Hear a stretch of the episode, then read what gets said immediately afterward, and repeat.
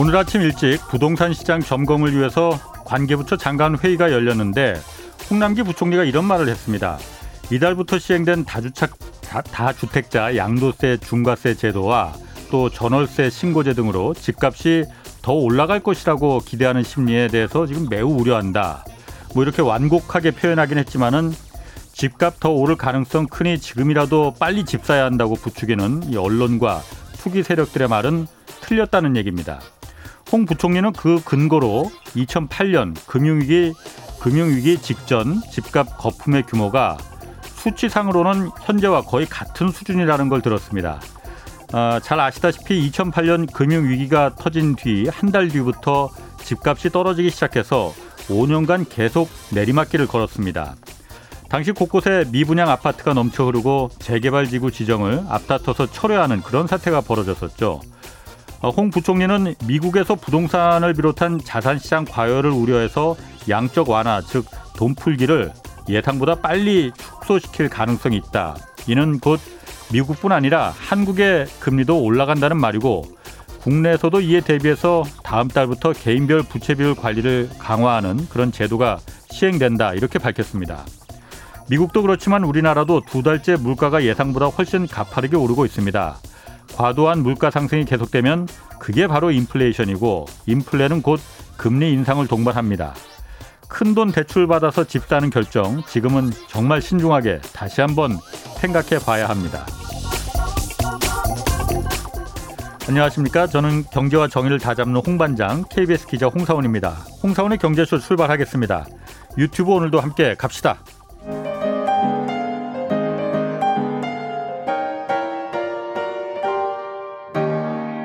경제방송 많으면 많을수록 아무거나 들으시면 큰일 납니다.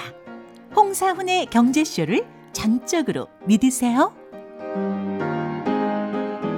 네, 오늘 코스피뿐만 아니라 코스닥도 많이 올랐습니다. 오늘 우리 증시 전망과 지난해와 같은 그런 증시가 활력을 되찾을 수 있을지 좀 짚어보겠습니다. 김학균 신영증권 리서치센터장 나오셨습니다. 안녕하세요. 네, 안녕하십니까. 오시는데 비 지금 많이 오죠? 예, 제법 오네요. 예. 네. 오늘 그 주가 지수가 많이 올랐어요. 뭐 그러니까 네. 그 사상 최고치에 거의 근접했었다고도 하던데. 네, 그렇습니다. 그 요즘 증권사마다 그러니까 우리 이제 올 하반기 증시 전망치 계속 그 리포트를 내지 않습니까? 네, 네. 근데 그 예상 지수에 대한 그 편차가 굉장히 심하더라고요. 어떤 데는 삼천칠백까지도 올라갈 것이다 이렇게 보는 데가 있고 네. 또 어떤 데는 삼천 아래 한 이천구백까지도 예상한다. 이렇게 편차가 이렇게 증권사마다 네, 네. 어... 같은 한국 증시인데. 아, 사실 어떻게 보면 삼천칠백까지 간다는 건 증권사가 전망한 고점이 그 정도인 것 같고요. 예. 이제 이천구백 포인트는 어떤 증권사가 전망한 저점, 보통 음. 상단과 하단을 전망을 하는데요. 예. 근데 오히려 뭐 제 생각에는 별로 안 된다라는 주장은 별로 없는 것 같습니다. 크게 보면 음. 뭐 삼천오백, 뭐 삼천칠백이니까 예. 일단 뭐 위쪽으로 뭐 한 오에서 한 십 퍼센트 정도 오를 여력이 있다라고 보는 것 같고요. 예. 뭐 아래쪽으로도 뭐 삼천이백, 한 이천구백 요 정도니까 뭐 이천구백까지 떨어진다 그러면 조금 투자자들 입장에서는 좀 당혹스러울 수도 있는데 예. 아, 뭐 전망치가 뭐 서로 다른 가정과 다른 사람들이 전망하는 건데 예. 고점과 저점의 전망치 차이가 뭐 십 퍼센트 음. 정도도 안 나니까 뭐 전체적으로 보면 한국계 증권사들은 뭐 하반기에도 주식시장에서 기회가 있다. 뭐 그렇게 전망한다고 보셔도 될 것 같습니다. 아, 비슷한 목소리인 음, 듯합니다. 그렇군요. 그럼 네. 한국계 증권사는 그렇고 외국계 증권사들도 전망치 많이 내잖아요. 예, 전체적으로는 한국계 증권사처럼 뭐 이제 기회가 있다라고 보는 건데 예. 조금 이제 부정적인 시각을 내놓는 증권사들도 있습니다. 예. 논거는 두 가지인데요. 예. 첫 번째는 지금 경기가 굉장히 좋습니다. 이제 우리가 음. 보는 이제 지표 경기가 좋은데 예. 이게 오래가지 못할 거다. 작년에 예. 코로나 팬데믹 때문에 사람들이 미뤄뒀던 투자와 소비를 하기 때문에 지금은 좋아 보이지만 하반기로 가게 되면 그런 기저효과가 없어지거든요. 그렇죠. 그래서 이제 아, 아, 경기 사이클이 그렇게 확장세가 길지 않을 거다라고 하는 게 주가가 좀 조정을 받을 음. 거다라고 보는 한 축이고요. 예. 어, 두 번째 논거는 오히려 좀 많은데 미국의 인플레이션이 좀 세게 오고 음. 그럼 이제 금리가 올라가고 예. 그렇게 되면은 미국 금리가 올라갈 때는 미국 주식도 조정을 받지만은 글로벌 자금이 이제 미국 쪽으로 좀 환류가 되는 경향들이 있습니다. 예. 그래서 신흥국 같은 데서 이탈을 하면서 한국 주식도 조정을 받을 거다 이런 건데, 하나는 이제 실물 경제 관점에서 경기 사이클이 확장세가 오래가지 못할 거다라고 하는 실물 경제 관점에서의 분석이고요. 예. 두 번째는 금리라고 하는 금융 환경이 아하. 좀 투자하는 사람들에게 좀 나빠질 거다. 예. 이 두 가지로 어, 두 가지 논거로 한국 시장에 대해서 보수적인 어떤 대처를 권하는 그런 견해도 있는 것 같습니다. 그러면 그건 외국계 증권사들이 그 한국 시장을 좀 부정적으로 보는 논거가 그렇게 말하는 거고, 네, 네. 아까 말씀하신 그럼 한국계 증권사들은 한국의 증권사들은 대체로 좀 긍정적으로 보고 있다는 거잖아요. 그 네, 논거도 그렇습니다. 있을 거 아닙니까? 네, 근거. 네, 네. 뭐 비슷한 논거입니다. 뭐 경기 회복세가 지속이 될 것 같고. 예. 또 살짝 작년 말에 봤던 거에 비하면 조금 약해지긴 했지만 예. 반도체가 올해 상반기에는 조금 삐그덕거렸지만은 예. 다시 또 반도체 경기가 좋아질 거다라는 건데요. 예. 그래서 한국계 증권사들은 대체로 이 경기 회복 사이클이 조금 더 연장이 될 거다라고 하는 게 뭐 대체적인 시각인 것 같고 예. 또 글로벌, 글로벌 금리도 예. 뭐 이제 조금 보수적인 대처를 권하는 외국계 증권사의 견해처럼 금리가 훌쩍 올라가서 투자하는 사람들에게 부담을 줄 정도의 금리 예. 상승은 없을 거다라고 보는 견해들인 것 같습니다. 그렇군요. 이것도 한번 좀 제가 물어볼게요. 네. 그 외국계 증권사 리포트나 뭐 이런 네. 거 얘기가 나왔으니까 얼마 전에 왜 그 음, 엘지화학하고 뭐 삼성 에스디아이 그 배터리 네, 그 네. 관련 주식들이 굉장히 좀 안 좋았었잖아요. 네, 근데 네. 그게 그때 외국계 증권사들이 별로 그렇게 좋지 않은 그 내용의 리포트를 이제 내놨었단 말이에요. 네. 그런데 그게 사실 그 리포트 내용이나 이런 부분들이 그렇게 새로울 게 없는 것 같은데. 네, 그렇습니다. 어, 네. 그런데 어쨌든 그게 그, 그, 그때 배터리 주식들이 다 굉장히 뭐 폭락에 가까울 정도로 네. 많이 내려갔단 말이에요. 네. 그런 거는 어떻게 봐야 되는 거예요? 이게 뭐, 이게 뭐 별로 새로울 것도 없는 내용이던데 경쟁이 심하고 뭐 네. 어. 내용은 새로울 게 없었고요. 예. 배터리에 대해서 조금 조심스럽게 보는 사람들은 늘 그런 주장을 했었고, 예. 근데 외국계 증권사의 보고서가 조금 달랐던 거는 예. 목표 주가 같은 것들을 굉장히 많이 낮췄습니다. 주가를? 예, 예. 목표 주가 이제. 저 증권사의 애널리스트가 보고서를 쓰게 되면 예. 뭐 지금 주가는 예를 들어서 백인데 예. 이 회사의 적정 주가는 뭐 백이십이다. 뭐 이런 식으로 이제 어 목표 주가를 제시를 음, 음. 합니다. 예, 예. 나름의 이제 아. 방법론을 가지고요. 예. 근데 외국계 증권사들은 이제 목표 주가를 확 낮췄고 예.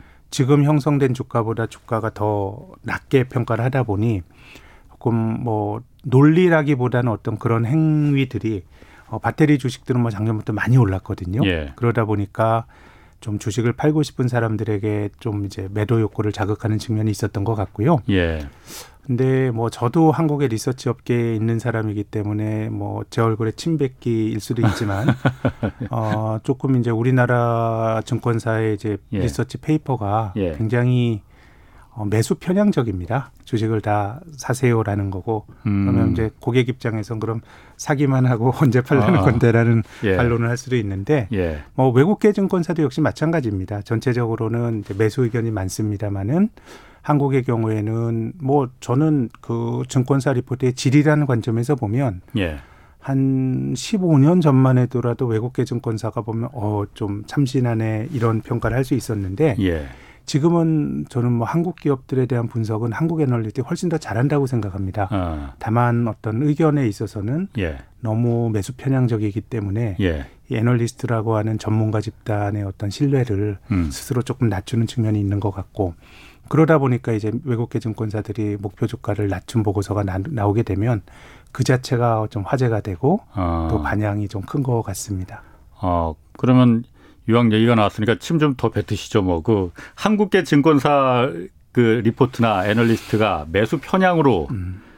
하는 이유는 그럼 있습니까? 그게 증권사에 더 도움이 뭐 되는 반응이라고 건가요? 반응이라고 할 수도 있을 테고요. 반응? 예, 예. 어쨌든 어, 뭐 기업이 말하는 내용을 애널리스트가 그대로 옮겨 적는다 그러면 예. 그건 뭐 전문가가 아니죠. 그렇죠. 그렇지만은 그 기업에 대한 내용을 예. 그 기업의 내부자보다 애널리스트가 대부분의 경우는 더 잘 알기는 어렵거든요. 예. 그래서 이제 그 기업에 대해서 그 어, 보고서를 쓰기 위해서는 예. 뭐 기업 방문도 하고 음. 이러면서 기업과의 관계가 좀 좋아야 조금 우호적인 과정에서 서로 정보를 음. 교환할 수가 그렇죠. 있는데 뭐 그렇기 때문에 스스로 기업과의 어떤 관계를 애널리스트가 아. 좀 생각하는 측면이 있고 아 그럴 수 있겠네요. 또 지금 기업들이 돈이 많습니다. 예. 뭐 한국 가게는 빚이 많고 물론 예. 이제 부자들도 있지만 그래서 예. 증권사들이 하는 비즈니스가 기업과 관련된 비즈니스들이 굉장히 많습니다. 음흠. 그래서 이제 법적으로도 예. 증권사가 하는 비즈니스와 애널리스트가 하는 분석은 서로 다른 영역이거든요. 예. 비즈니스 때문에 그렇게 그것과 연관이 지어서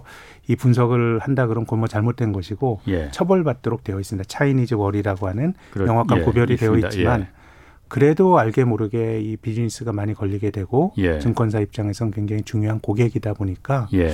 애널리스트들이 조금 그 기업에 대해서 부정적인 의견을 내는 거에 대해서는 좀 그런 연습이 전 업계가 음. 좀 잘 안 돼 있는 것 같습니다. 뭐 제 생각엔 뭐 그렇게 해도 된다고 생각하고 예. 또 그게 전문가 집단의 어떤 그 신뢰도를 높일 수 있는 거라고 생각을 하는데 아무튼 뭐 현실은 좀 그렇지 못한 것 같습니다. 그렇군요. 그럼 어쨌든 외국계 증권사의 리포트와 국내 증권사의 리포트하고 이렇게 좀 어, 뭐라고 해야 될까요? 좀 이렇게 보완해서 보는 그런 시각도 좀 필요하겠네요. 그러니까 어, 말씀하신 그렇죠. 걸 들어보면은. 네, 네. 아, 국, 그런 어떤 부정적인 측면에 있어서는 외국계 증권사의 리포트가 더 정확할 수 있다. 그렇게 제가 들리거든요. 근데 뭐 외국계 증권사도 예. 그런 뭐 예를 들면 주식을 팔라라고 하는 매도 리포트가 많이 나오진 않습니다. 예. 아마 이제 어, 예를 들어서 이제 저는 이런 미디어의 이런 보도도 잘못됐다고 생각하는데 음. 어떤 어떤 증권사는 이 기업의 가치가 삼만 오천 원이라고 분석을 했는데. 예. 다른 증권사는 이만 팔천 원이라고 분석을 해요. 그럼 많습니다. 그런 예, 경우. 그러면은 이제 어, 그 미디어에서 증권사 시각이 제각각 누구 믿으라고 이런 걸 하는데요. 예. 아니 투자라고 하는 거는 확실성의 세계가 아니에요. 아. 우리가 주식이 거래가 된다라고 하면 한순간 한순간에 주식이 거래가 되는 거는 아주 극단적인 이해관계의 충돌이거든요. 주식을 음. 사는 사람은 그 가격보다 단돈 백 원이라도 더 싸게 살 수 있으면 그렇죠. 주문 안 낼 테고 음. 파는 사람은 단돈 백 원이라도 더 비싸게 팔 수 있으면 주문을 안 낼 거예요. 예. 파는 사람, 사는 사람이 극단적으로 다른 이해관계가 맞부딪혀야 음. 주식이 거래가 되는 거니까 예. 의견이 다른 건 너무도 저는 당연한 일이고요. 예. 또 그 다른 의견에 대해서 평가를 하는 거는 그 미디어나 투자자들의 몫이죠. 아, 저 사람 분석했는데 틀렸다라고 하는 거는 금융 정보를 소비하는 소비자들의 몫인데 예. 한국은 오히려 너무 비슷한 의견이 많아서 예. 그것이 투자자들에게 오히려 도움이 안 되지 않을까라는 생각이 좀 들고요. 투자자들 입장에서도 뭐 애널리스트가 전망하는 건 예언하는 게 아니고 전망할 뿐이거든요. 예. 많은 가정을 가지고 예. 틀릴 수도 있고 예. 또 틀리는 게 다반사이고 그렇다 그러면 정보 이용자 입장에서도 이 각각의 주장들의 어떤 포인트들을 잘 보고 서로 다름을 이해하고 거기서 본인이 또 선택을 하는 과정들이 조금 성숙한 문화가 아닌가라는 음. 생각을 하게 됩니다. 그 주가 전망이나 이런 부분에 대해서 어, 하지 않는 증권사들도 있죠. 네, 저희 회사가 하지 않습니다. 아. 네, 주가 전망을 주가 지수 전망을 하지 않는데요. 왜 이유가 있어요? 어. 어, 뭐 주가 지수라고 하는 게 어떻게 보면 그 증권사가 시장을 바라보는 어떤 시각을 보여준다는 점에서는 굉장히 쉬운 소통의 도구입니다. 예. 예를 들어서 신영증권이 올해 하반기에 주가지수가 사천 포인트 갈 겁니다라고 그 주장을 하면 아하.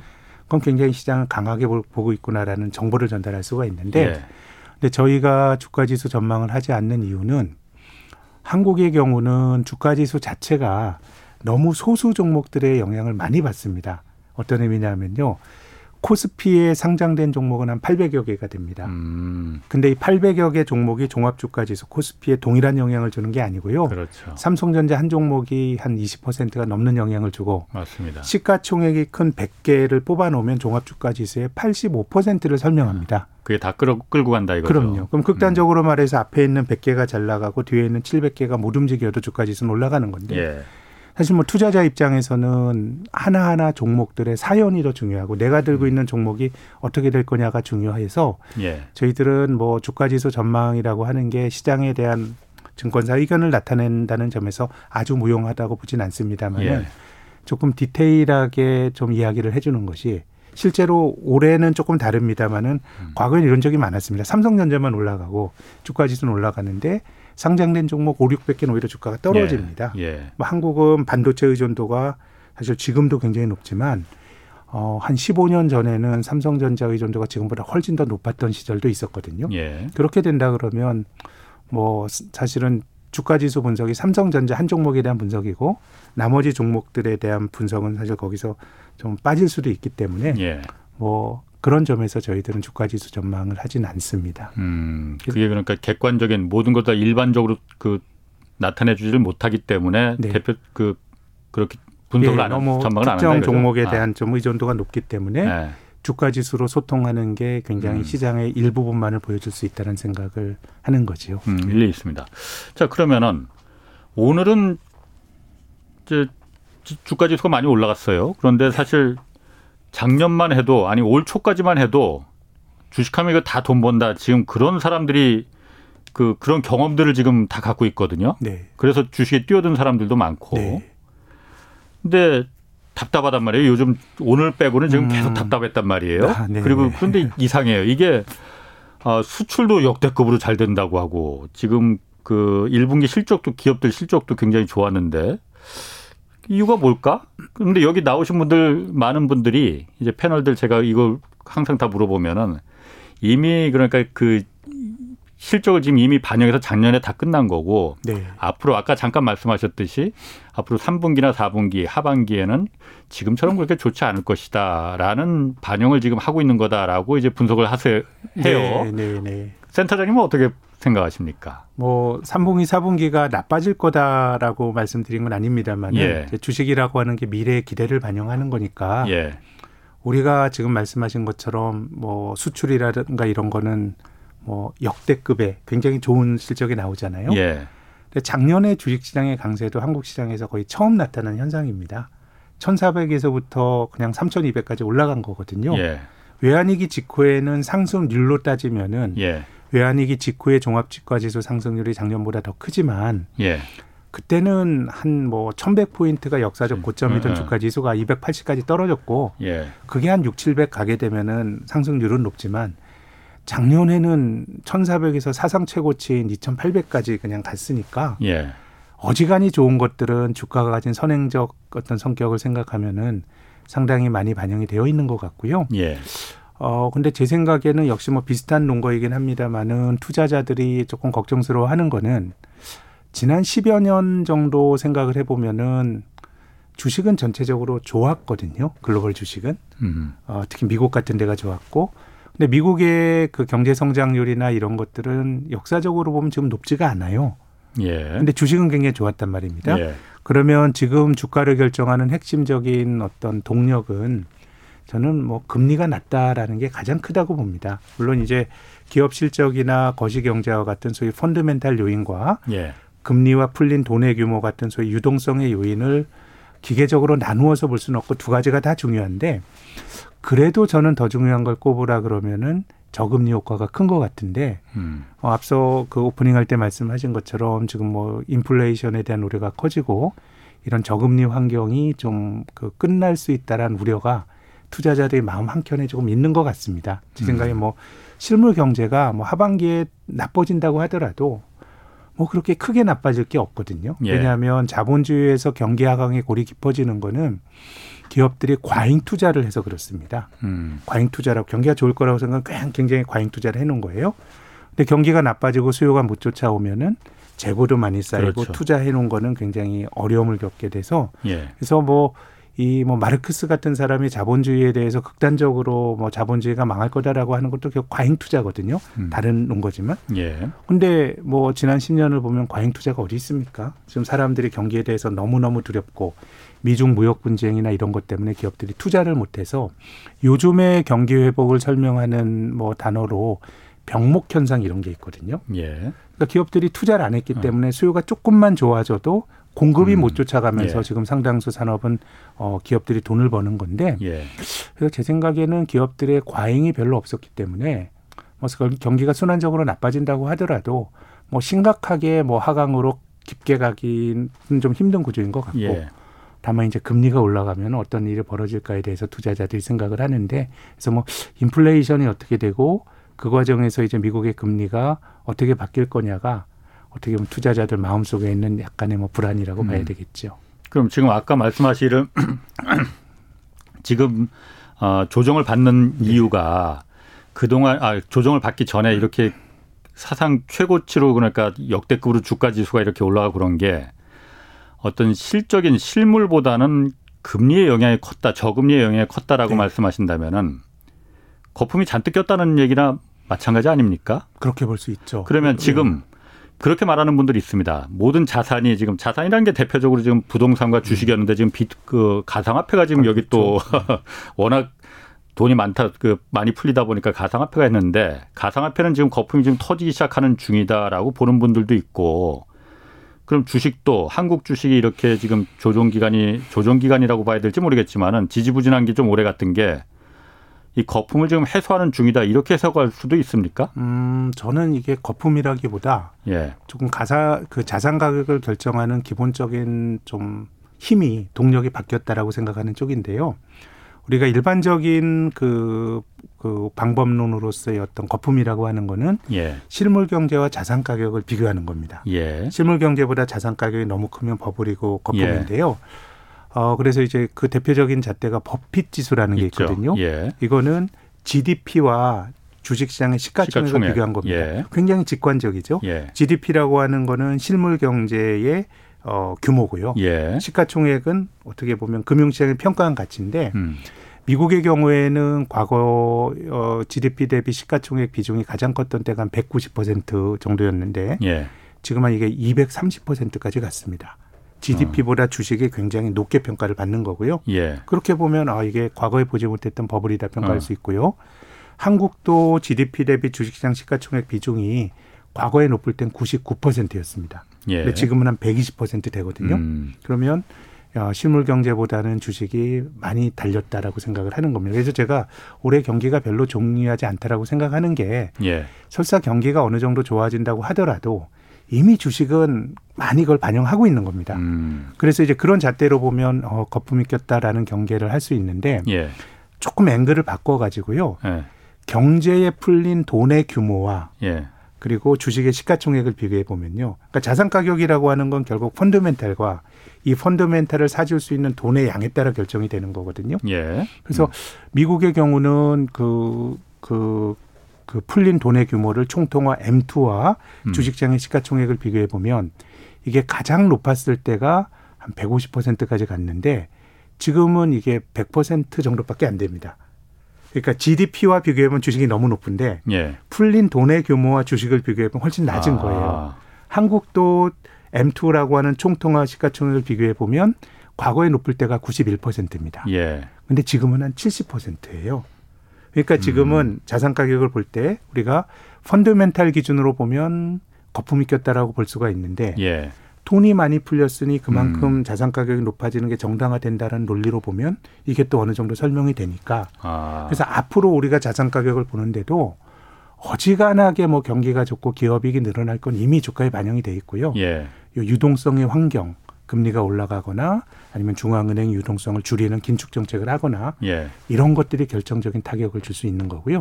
어. 그래서 이제 글로벌 금융위기 이후로 미국 시장이 별 조정 없이 예. 길게 보면 이천구 년부터 어, 횟수로 십이 년대 강세장인데요. 예. 그 중간중간에 미국 시장이 좀 조정을 받았던 심각한 조정은 아니지만 이천십일 년, 십오 년, 십팔 년의 시기는 어, 그 글로벌 금융위기 이후로 미국 경기가 가장 좋을 때였습니다. 음. 오히려 좋을 때 인플레이션이 생기고 금리가 예. 올라가니까 도리어 주식은 재미가 없었던 겁니다. 어. 그렇기 때문에 저는 하반기 시장을 볼 때 혹은 또 길게 보더라도 지금의 게임의 규칙은 예. 실물 경제 요인보다는 중앙은행이 풀어낸 돈의 양, 음. 금리 수준 이런 것들에 민감히 반응을 할 것 같고요. 그래서 인플레가 세게 오면서 좀 금리가 올라가면 예. 저는 주식시장도 혹은 뭐 가상화폐 시장도 예. 부동산도 안 될 거라고 봅니다. 뭐 금리가 올라가면 당연히 그거는 원래 안 되는 거잖아요. 안 좋은 거잖아요. 원래 안 좋은 거긴 한데 지금 의존도가 더 크고 예. 또 이제 금리가 올라간다라고 하는 일반적으로 경기가 좋을 때 금리가 올라가고 인플레이션이 생깁니다. 그렇죠. 물가가 올라가는 그렇죠. 건 사람들이 예. 높아진 가격에도 그 물건을 사고 찾을 수 있는 그래야 예. 기본적으로 물가가 계속 올라가는 거기 예. 때문에 그래서 지금은 실물 경제 측면에서 보면은 회복기인 건 맞는데 투자자들이 예. 두려워하는 거는 이 과정에서 자산 시장 투자하는 사람들에게 아주 좋았던 예. 그런 저금리 환경이 끝나는 게 아닌가라는 우려가 지금 이제 미국의 물가가 높게 나오고 하면서 근간에 음. 갈려 있다고 봐야 되겠죠. 그렇군요. 지금 얘기, 그 얘기 들어보니까 그 부분이 있네. 지금 거품이다라는 어, 거품인 거는 누구나 다 아, 그럴 지금 이렇게 높아진 거는 부동산이든 뭐 주식이든 비트코인은 다 거품 껴 있어라고 인식을 하지만은 과거와 좀 다른 변수가 그 자산에 대한 거품뿐만이 아니고 풀린 돈에 비하면은 네. 그게 거품이 아닐 수도 있다. 아닐 수 있다. 있죠. 네. 워낙 많은 돈이 풀렸으니까 네. 이거에 비하면은 이게 거품으로 봐야 되느냐라고 생각할 수도 있다 이거죠. 그렇습니다. 제가 비슷한 예를 한번 들고 싶은데요. 예. 되면 지금 토론토에서 잘 던지고 있는 유현진 선수가 예. 한화에서 이천십이 년까지 뛸 때 연봉이 사억 원대였습니다. 그런데 예. 지금 토론토에서는 이천만 불이면은 어, 지금 원화로 따지면 한 사십오 배 높아졌거든요. 어, 어. 그럼 우리가 이제 유현진 선수의 펀더멘탈 관이란 관점에서 보면 연봉이 사십오 배 올랐는데 대전에서 던지다가 캐나다에서 던질 때 스피드가 사십오 배 되는 건 아니잖아요. 그렇죠. 뭐 경험이 예. 쌓이고 좋아졌지만 예, 예. 커브가 뭐 서너 배 꺾이는 거 아니고 예. 어, 유현진이라고 하는 상, 그 투수가 가진 본질적 가치 펀더멘탈은 비슷한데 예. 연봉을 사십 배 줄 수 있는 건 시장의 유현진의 상품을 소비하는 음, 한국 케이비오 리그의 그렇지. 작은 예. 시장과 예. 미국의 메이저리그 가면 그렇게 맞는 거예요. 예. 선동열 선수가 주니치 갔을 때 해태에서보다 뭐 연봉이 십 배가 뛰었는데 뭐 슬라이더가 십 배가 갑자기 더 꺾이는 거 아니잖아요. 예. 그래서 저는 우리가 펀더멘탈의 관점으로 분석을 하는 것도 정당하지만 예. 지금처럼 돈이 많이 풀 이례적으로 돈이 많이 풀렸다 그러면 이것도 하나의 분석의 곁다리가 아니라 자산 가격을 결정하는 어떤 가장 핵심적인 요인 중에 하나로 보고 분석을 하고 음. 투자 전략을 짜는 게 저는 맞다고 생각합니다. 아, 유현진 선수 비유를 들으니까는 확 와닿네요. 야구 네. 좋아하시나 봐요? 예, 야구 좋아합니다. 아, 어디 응원하세요? 저는 프로야구 원년 때부터 삼성 팬 한 십 년 했는데요. 그렇군요. 빨간 바지 혜태 아저씨한테 너무 져가지고 이제 구십 년대부터 냉담자가 돼서 예. 지금 응원하는 팀은 없습니다. 알겠습니다. 지금 그 댓글에 잠깐 올라온 글들이 있는데요. 김재승 씨가 이런 구리값이 폭등해서 저희 제조업체는 수출이 점점 힘들어지고 있습니다. 네. 원자재 가격 급등은 제조업체들이 지금 힘들어지기 시작했는데 수출로 먹고 살았는데 앞으로 어떻게 끌고 갈 수 있을지 앞이 잘 안 보이네요. 이런 네. 의견 보내주셨어요. 그러니까 이게 그 중앙은행이 긴축을 해야 될 이유입니다. 아, 그래요? 이제 왜냐하면 아. 이제 물가가 올라간다라고 하는 거는요. 아. 기본적으로 나의 소득이 그대로라 그러면 예. 내가 월급 받아서 조금밖에 못 사는 거거든요. 구매력이 줄어드는 거거든요. 예. 그렇게 된다 그러면은 물가가 올라간다는 건 기본적으로 사람들이 살아가는데 힘들다는 겁니다. 예. 임금, 임금이라도 물가 올라가는 것만큼 탄력적으로 높아지면 좋겠지만 그래도 문제가 되는 게 임금이 불안하게 움직이게 되면 이게 진성 인플레가 생기는 겁니다. 물가 올라가서 임금 올라가요. 음. 구매력이 높아지면 또, 또 물가가 또 올라가고. 예. 그래서 어떻게 보면 인플레이션은 우리가 물건값을 보는 거지만 제대로 된 인플레가 나오기 위해서는 임금이 올라가는 게 만들어지면 예. 어, 어떤 인플레이션을 막아야 된다는 관점에서 보면 임금이 올라간다는 게 어, 물가 상승의 악순환의 출발점이 되는 거고요. 예. 그렇기 때문에 이제 중앙은행가들이나 이런 쪽은 가격이 올라가면 이걸 잡으려고 하는 것이고요. 음. 그나마 이제 임금이 올라가는 교섭력이 있는 사람들은 임금이 올라가지만 그렇지 않은 사람들은 사실은 뭐 인플레가 그렇죠. 생기게 되면 나의 구매력이 떨어져서 예. 그래서 중국과 같은 나라도 관찰해 보면 매우 흥미로운 일이 발생하는 그 관찰이 되는데 예. 돼지 가격, 돼지고기 가격이 올라가면 음. 매우 세상이 어수선해집니다. 음. 팔십구 년 천안문 사태 전도 예. 예. 사람들이 먹고 살기 힘들어져요. 음흠. 그런 어떤 경제적인 어려움이 어떤 정치적인 요구로 막 이제 분출이 됐던 사례들이 있고 예. 이천십일 년도에 그 중동과 북아메리카도 역시 아 저기 북아프리카죠. 예. 그쪽에 있었던 소위 어떤 정치적 민주화 혁명도 기본적으로 인플레가 사람들의 어떤 불만을 자극을 했던 거거든요. 음. 그래서 이제 중앙은행가들 입장에서는 인플레이션이 강하게 나오게 되면 그거를 좀 막지 않으면 기본적으로 임금이 올라가기 힘든 대부분의 사람들이 먹고 살기가 힘들어지기 때문에요. 예. 그래서 이제 인플레는 어느 정도 막아야 되는 거고 근데 투자의 관점에서 보면 그럼 인플레가 제대로 생기려 그러면 물가가 올라가고 또 임금이 올라가는 인플레의 관점, 투자자의 관점은 악순환에 그게 시작이 돼야 되는데 저는 사실 뭐 인플레가 세게 안 올 거다라고 보는 쪽입니다. 음. 임금이 올라가기 어렵다라고 보는 건데요. 예. 어, 미국 경제가 전 세계에서 굉장히 그 글로벌 금융위기로 가장 괜찮은 경제지만 많은 이코노미스트들이 참 이상하다고 생각했던 게 미국의 고용 지표가 실업률 같은 게 코로나 팬데믹 이전에 완전 고용이었거든요. 그렇죠. 우리가 배운 경제학의 상식은 일하고자 하는 사람들이 모두 고용돼 있으면 음. 노동시장이 타이트해지니까 임금이 올라가야 되는데 예. 안 올라갔구나. 임금이 안 올라갔는데요. 예. 제 생각엔 그게 뭔가 사 차 산업혁명이나 이런 어떤 기술의 진보가 아주 퀄리티 높은 음. 사람들의 노동을 요구하지 않는 거고 그리고 또 우리가 받는 제도권의 교육이나 이런 것들이 그런 기술의 변화에 맞는 수요를 어, 공급하지 못하는 그런 측면도 있는 것 같고 예. 또 두 번째는 뭐 전 세계적으로 노동조합 활동이 제대로 이루어지고 있는 나라가 거의 없습니다. 예. 우리나라만 하더라도 노조 조직률이 뭐 십 퍼센트 밑으로 떨어져 버렸고 예. 일부 뭐 대기업 노조를 제외하게 되면은 전 세계적으로 노동조합의 힘이 약하고 이렇기 때문에 예. 저는 이번에 벌어지고 있는 인플레이션이 뭐 긍극적으로 막 강화가 되고 금리가 올라가고 이런 일이 발생할 가능성은 매우 낮은 것 같습니다. 음. 다만 이제 인플레이션을 경고하는 주장 중에서 가장 강력한 뭐 이제 논리를 가지고 주장하는 게 이제 영국의 런던 전경대 교수인 찰스 고타트라는 분이요. 예. 거의 유일하게 이제 인플레가 세게 올 거다라고 주장을 하는데 이분은 이제 그 인구 구조를 가지고 얘기를 합니다. 음. 선진국의 경우는 고령화가 많이 진전이 되니 예. 아무래도 나이 많이 먹게 되면은 은퇴하면서 노동을 안 하게 될 가능성이 많으니까. 예. 근데 일은 안 해도 소비는 해야 되잖아요. 예. 그래서 고령화가 진전이 되면 은퇴자가 많아지면서 물건을 만드는 생산자보다 소비자가 많아질 거다. 음. 그럼 소비 음, 생산보다 음. 소비가 많은 물건 가격이 올라가는 인플레이가 예. 온다라는 거고. 또 한국을 비롯한 많은 그 선진국들이 지금 저출산이 된 지 꽤 됐거든요. 예. 그래서 이제 노동 시장에 공급이 된 인력이 적으니까 제가 말씀드린 것처럼 네. 노동이 희소해지니까 임금이 올라갈 거고 예. 그럼 진성 인플레가 올 거다라는 게 찰스 구타트의 주장인데요. 그런데 예. 저는 그 견해 이렇게 많이 공감하지 않는 것이 고령화가 가장 빨리 진전이 된 게 일본인데요. 예. 일본 사람들 육십오 세 이상이 돼도 일을 합니다. 고령자의 노동인구가 계속 높아지고 있는데요. 예. 그게 왜 그러냐 하면 기대여명이 높아지니까 좀 노동을 해서 벌어야 될 게 있고 예. 또 지난 사월부로 일본의 정년이 칠십 세까지 올라갔습니다. 음. 이거는 강제 규정은 아니고요. 예. 정부의 그 예. 권고인데 예. 저는 앞으로 그렇게 정부가 계속 갈 거라고 봅니다. 왜냐하면 그렇지 않으면 선진국에서 연금 문제를 해결할 방법이 없다고 봅니다. 예. 오랫동안 연금을 일하면서 연금을 더 내고 늦게 받는 것 말고는 방법이 없기 때문에 예. 그런 어떤 고령자의 노동에 대한 욕구와 정부의 이런 것들 때문에 어, 찰스 고타트가 말한 것처럼 고령화가 진전이 될 때 노동하는 사람들이 줄어든다는 가설은 어, 만들어지지 않았고요. 음.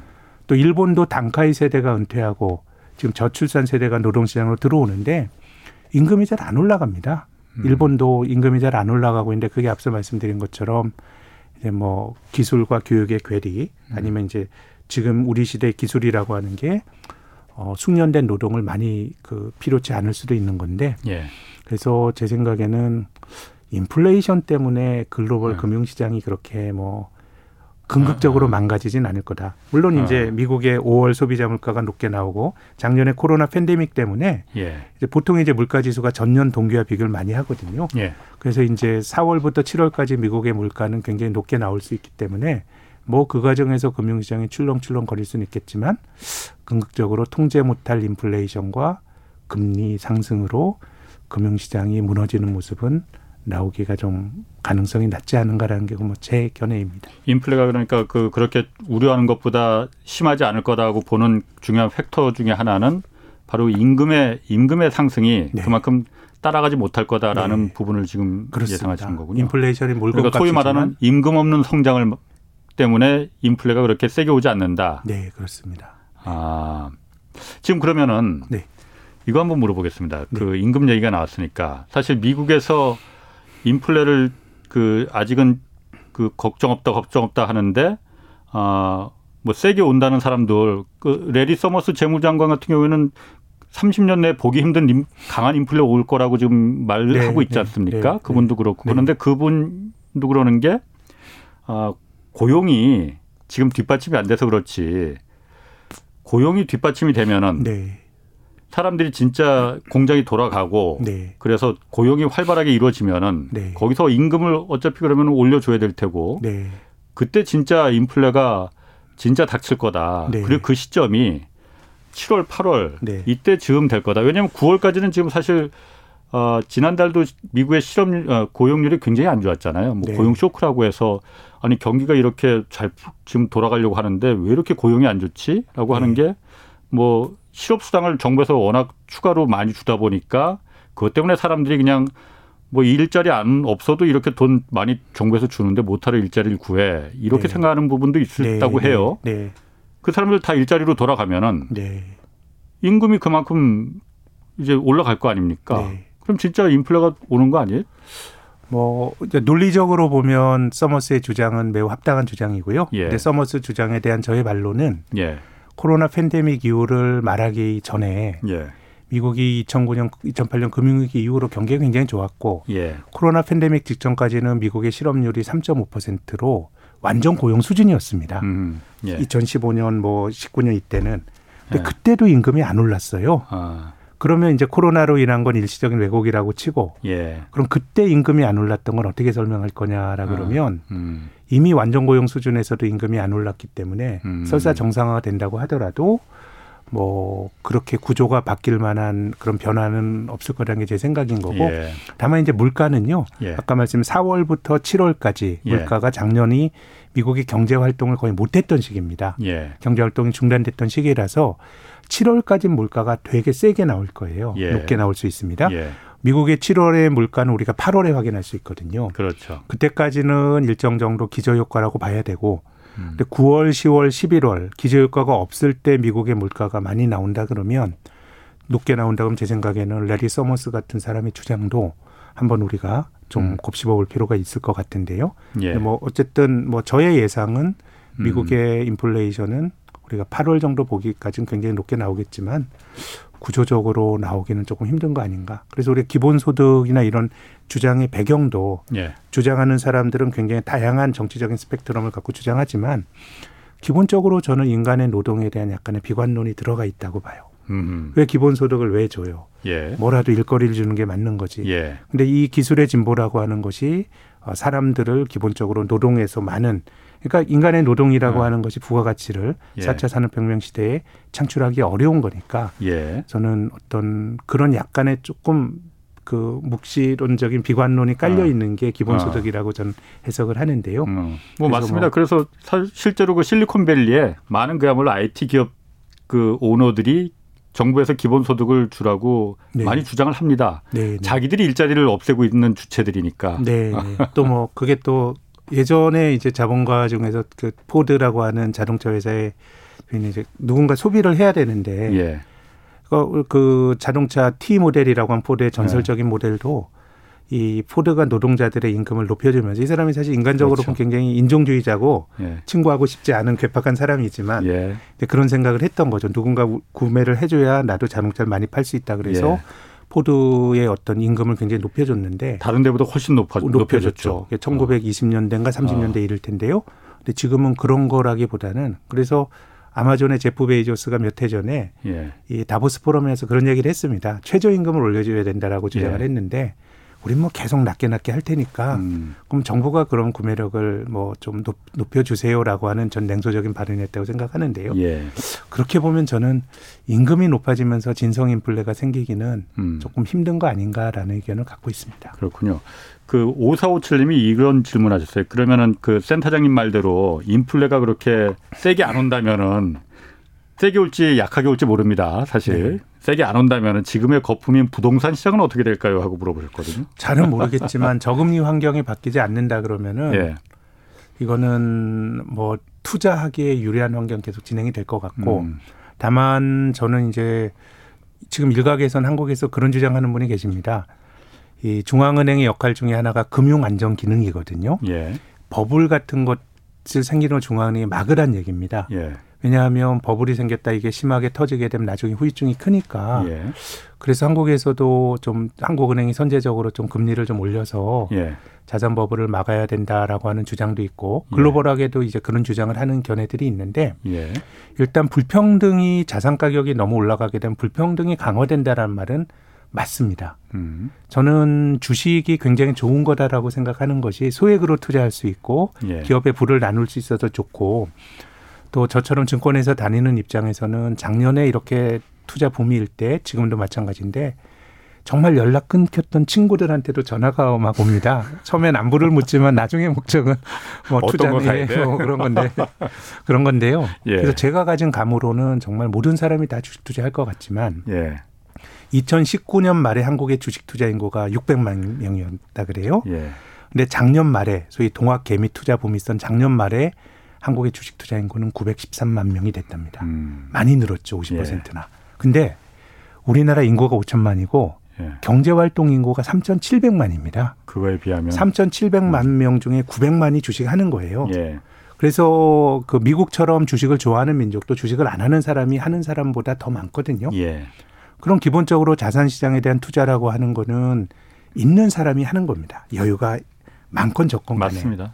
그런데 예, 예. 지금 제가 굉장히 비관적으로 임금이 안 올라간다 이런 말씀을 드렸는데 예. 실물 경제에서 뭔가 노동에서 소득이 잘 안 생기는 구조인데 평균적으로 예. 보면 자산 가격만 이렇게 많이 올라간다 그러면 불평등은 커질 수밖에 없거든요. 그렇죠. 그러면 이걸 뭐 어떻게 할 거냐. 지금 예. 한국만 하더라도 집 가진 사람과 아닌 사람들은 이건 뭐, 뭐 거기서 갈리는 거 아니에요 경제적으로는. 예. 같은 대학 나오고 좋은 직장 다니더라도. 집이 있냐 없냐로 갈리는 건데 예. 그래서 저는 한 이 삼 년 놓고 보면 이 자산 시장에서 비롯되는 불평등의 문제를 어떻게 해결할 거냐가 굉장히 중요한 화두가 될 것 같고 예. 그 과정에서 선제적인 조금 금리를 통한 미세 조정 이런 것도 나올 수 있을지라고 보는데 예. 저는 금리를 올려서 자산 가격을 조정하려고 하는 건 매우 위험한 생각이라고 봅니다. 음. 전 세계가 지금 부채가 많은 구조로 가서 예. 실물 경기가 안 쫓아오는데 금리를 올라, 올린다 그러면 그 영향은 모든 사람들이 받는 거거든요. 예. 그래서 저는 투자하는 사람들 입장에서의 큰 리스크는 증세가 아닌가 생각합니다. 음. 그러니까 자산에서 번 거에 대해서는 투자자들의 오는 몫을 정부가 가져가는 건데요. 예. 우리나라도 알게 모르게 논란이 많습니다만 부동산에 대한 과세는 계속 강화가 되고 있죠. 예. 또 주식에 대해서도 이천이십삼 년부터는 양도세를 내야 되죠. 지금은 세금을 안 내지만. 예.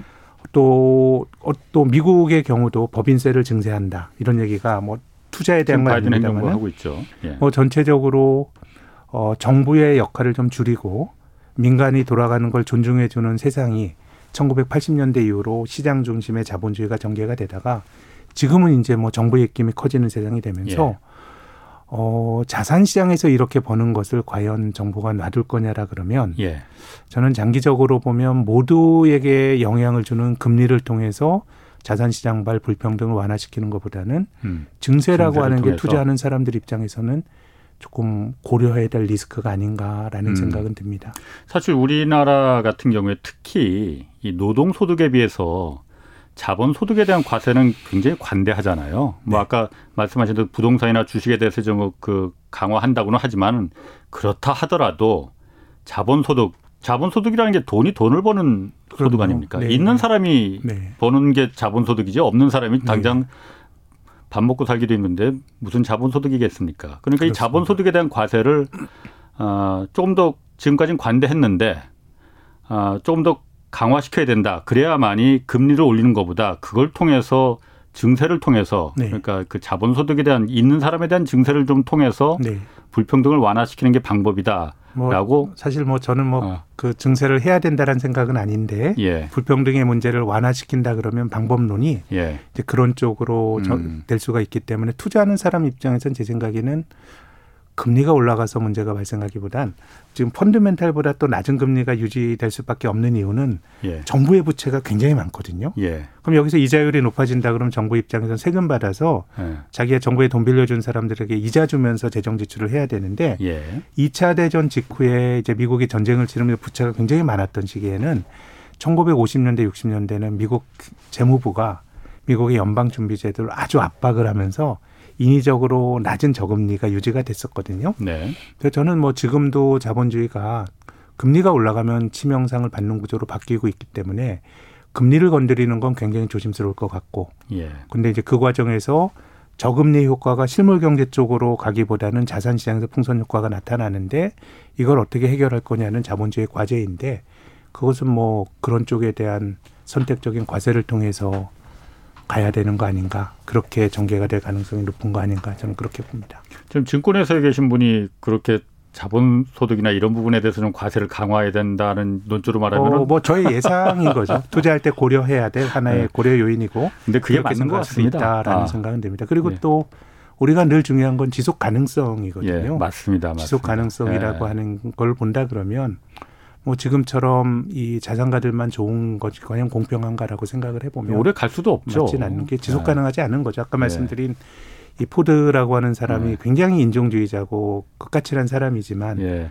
그런 사람들마저도 그러는 거고, 또 이제 미국에서 그 비즈니스 라운드 테이블이라고 하는 미국의 대기업들의 모임이 있는데 그런 사람들이 이천십구 년에 코로나 이전에 모여서 그런 얘기들도 했었어요. 뭐 사회개혁가들이 주장하는 이게 뭐 주주들만 좋은 자본주의가 맞는 거냐라는 것도 한 거고 예. 어떻게 보면 가장 지킬 게 많은 사람들이 예. 또 선도적으로 또 그런 어떤 아젠다를 제시하는 게 전 자본주의가 가진 역동성이고, 또 한편으로 보면 저는 뭐 이에스지라든가 이런 사회 책임 투자에 대한 담론들이 활발해지는 것도 전 한편으로 보면 이게 뭐 보여주기식으로 끝날 뭐 우려도 없지 않아 있습니다만은 크게 보면은 저는 자본주의가 가진 역동성이라고 봅니다. 음, 맞습니다. 사실 아까도 어, 잠깐 말씀하셨지만 포드가 천구백이십 년대 말에 그 T 모델을 개발하면서 이거를 워낙 비싸니까 사람들이 팔리지가 않으니까 포드 직원들의 임금을 주급을 오 달러로 올려버렸었거든요. 가격적으로 올렸죠. 다른데 뭐 그때 당시에 그 같은 그 동종업계가 이 달러, 삼 달러였는데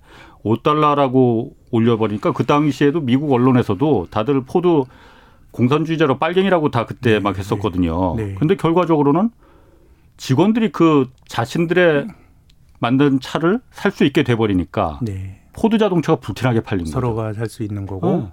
또 미국에서도 제가 금융위기 이후로 미국 경제가 굉장히 괜찮은 경제라고 말씀드렸는데 예.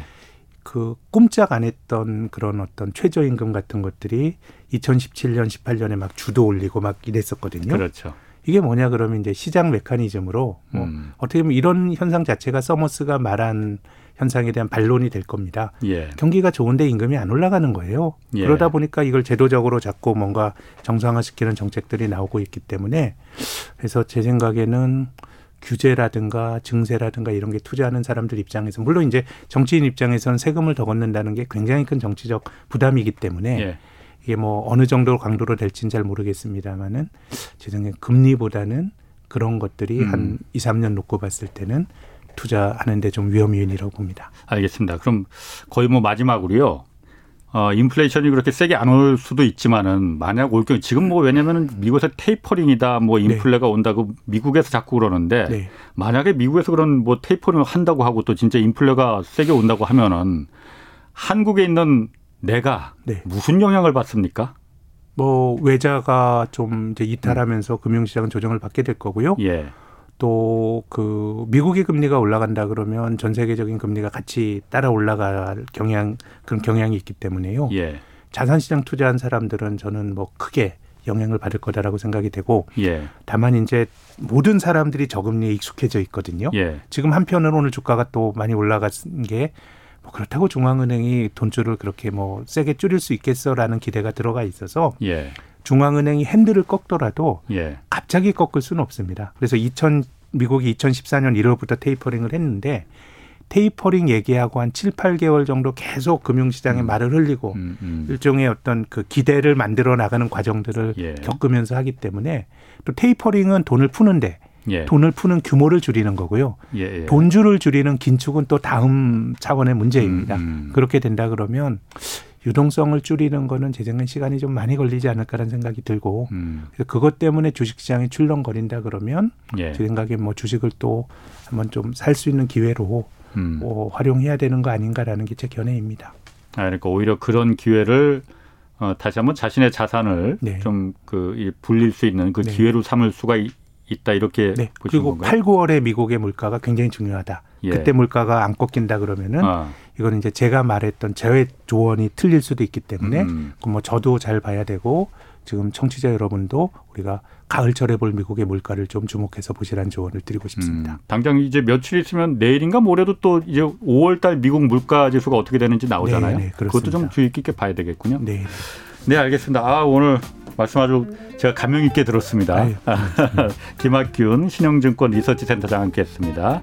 자, 이만 마치겠고요. 저는 내일 다시 찾아뵙겠습니다. 지금까지 경제와 정의를 다잡는 홍반장, 홍사원의 경제쇼였습니다.